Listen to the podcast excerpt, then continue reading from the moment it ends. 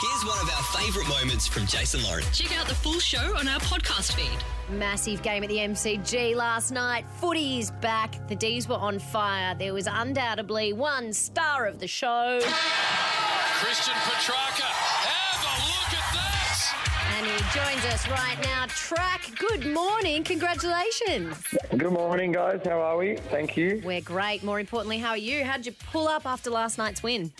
Uh, I'm pretty sore, to be honest. Are yeah, you? pretty sore. We didn't get much sleep, so I probably got home like 11.30, 12, and you're just so wired from the game, you just can't really get to sleep, and I'm up early, so yeah. Up and at 'em. It's funny, track, because I'm feeling the same. I got home at 11:30 and I'm a bit sore. I'm a bit sore because I had a few too many Different beers. different reasons, Clint. Hey, um, it was. I'm calling it deja vu. Do you like that? Because it was eerily similar to last year's grand final in that you know we went up by four goals. We the Dees, and then the doggies came storming back. Gee, ended they up were good in that third weren't quarter. they? Just did it have? A, it had the hallmarks of that GF um, track. I I actually spoke about that post game um, to, to Channel 7. I actually said it seemed very similar to the grand final. We had a momentum at the start, then um, they had momentum, and then we sort of edged things back our way, and then sort of the last 10 minutes we sort of took control a bit. But it was very eerie like that. Yeah, I thought so. It was um, it was a bit bizarre, but. It was it's different though because it was at the MCG, which is was amazing. It was so good to see the crowd out. I mean, fifty eight thousand, and I reckon majority were Melbourne supporters. It was it was a I bloody amazing night. Guarantee you there were very many more Melbourne supporters and dog supporters there last night. But I was going to say, Track, it's been a minute since you ran out onto the MCG with the crowd. It must have felt good to be back home. Oh, it was incredible. It was absolutely incredible. Like, just obviously, my partner's able to be there, Bella, uh, my parents. You know, it was just you know friends. I could get tickets for friends, and um, it was just awesome. I mean, 58,000, 59,000 there, and even just like the traffic on Punt Road, like going Oh. into the game, like you knew, you knew that Melbourne's back when that's happening. The And, traffic um, was a shocker. I'm surprised any of you made it to the game on time, to be honest. I reckon the, the line to get into the, um, it took us like a good 30, 40 minutes to get into the actual MCG for the line. It was ridiculous to park. So, uh, but it was amazing. I mean, the, the unfurling of the flag was awesome. The I'm, I'm ashamed. I'm ashamed. Sorry, I uh, I'm disappointed I didn't get to see it because we were sort of warming up. So I got to actually watch the replay of it and um, see it. But you know, Ron Barassi was there and so many other Mount Past legends. I uh, saw it's Neale special. Daniher in the stands as well. They brought him up on the big screen. He got a big cheer from the crowd, which was great. But I walked into the footy and met my mum there last night. She's a lifelong Dees mem- fan and member.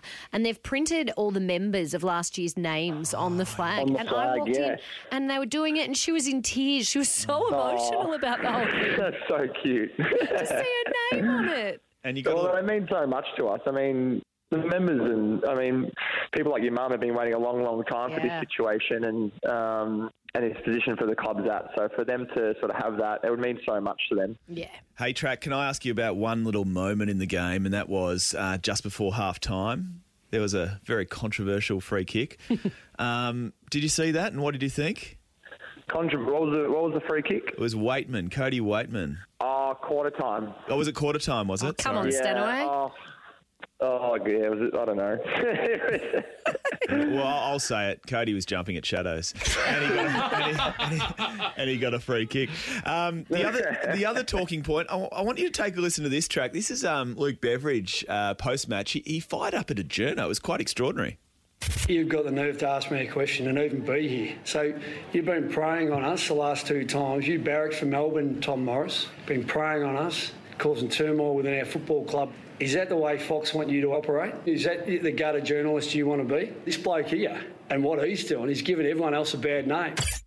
Wow. I mean, they're, fi- they're fighting words from Bevo. Mm. Uh, make no mistake. Basically, the premise of this um, conversation was that he's accusing Tom Morris of leaking information. Well, that's sort of what he does as a journo, to Mm. be fair. Um, Track, did you, I mean, d- is that the first time you heard it? And what's your reaction, mate? Um, oh, to be honest, I can't really comment specifically on the situation. Um, yeah, it sounds like there's a, a lot of frustration from, from both parties. Um, yeah, it's a tough one. I mean, yeah, I can't really comment to be honest. I mean, if it was my coach or if it was my footy club in that situation, I'd be, have the ability to comment, but it's just a bit of a grey area for me Yeah. um, in terms of commenting. Well, they're saying he's uh, he's a Melbourne supporter. I mean, it doesn't seem like there's many journalists around here or footy players that have problems with the journos who barrack for the Dees.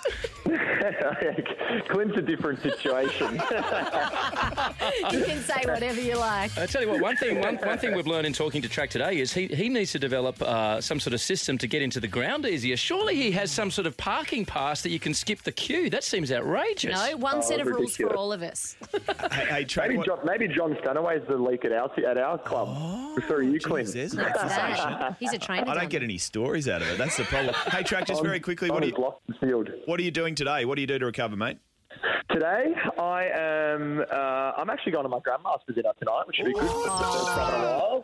For the first time in a while. Yeah, make some nice cotoletta, some pasta, cotoletta schnitzel for all the Aussies out there. Oh my god, Um, yum.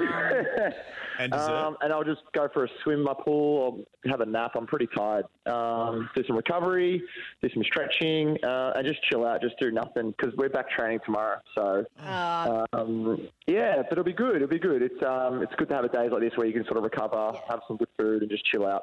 Oh, good on you, track. Well done last night. It's going to be a huge season for the Dees, and we will see you in here next week.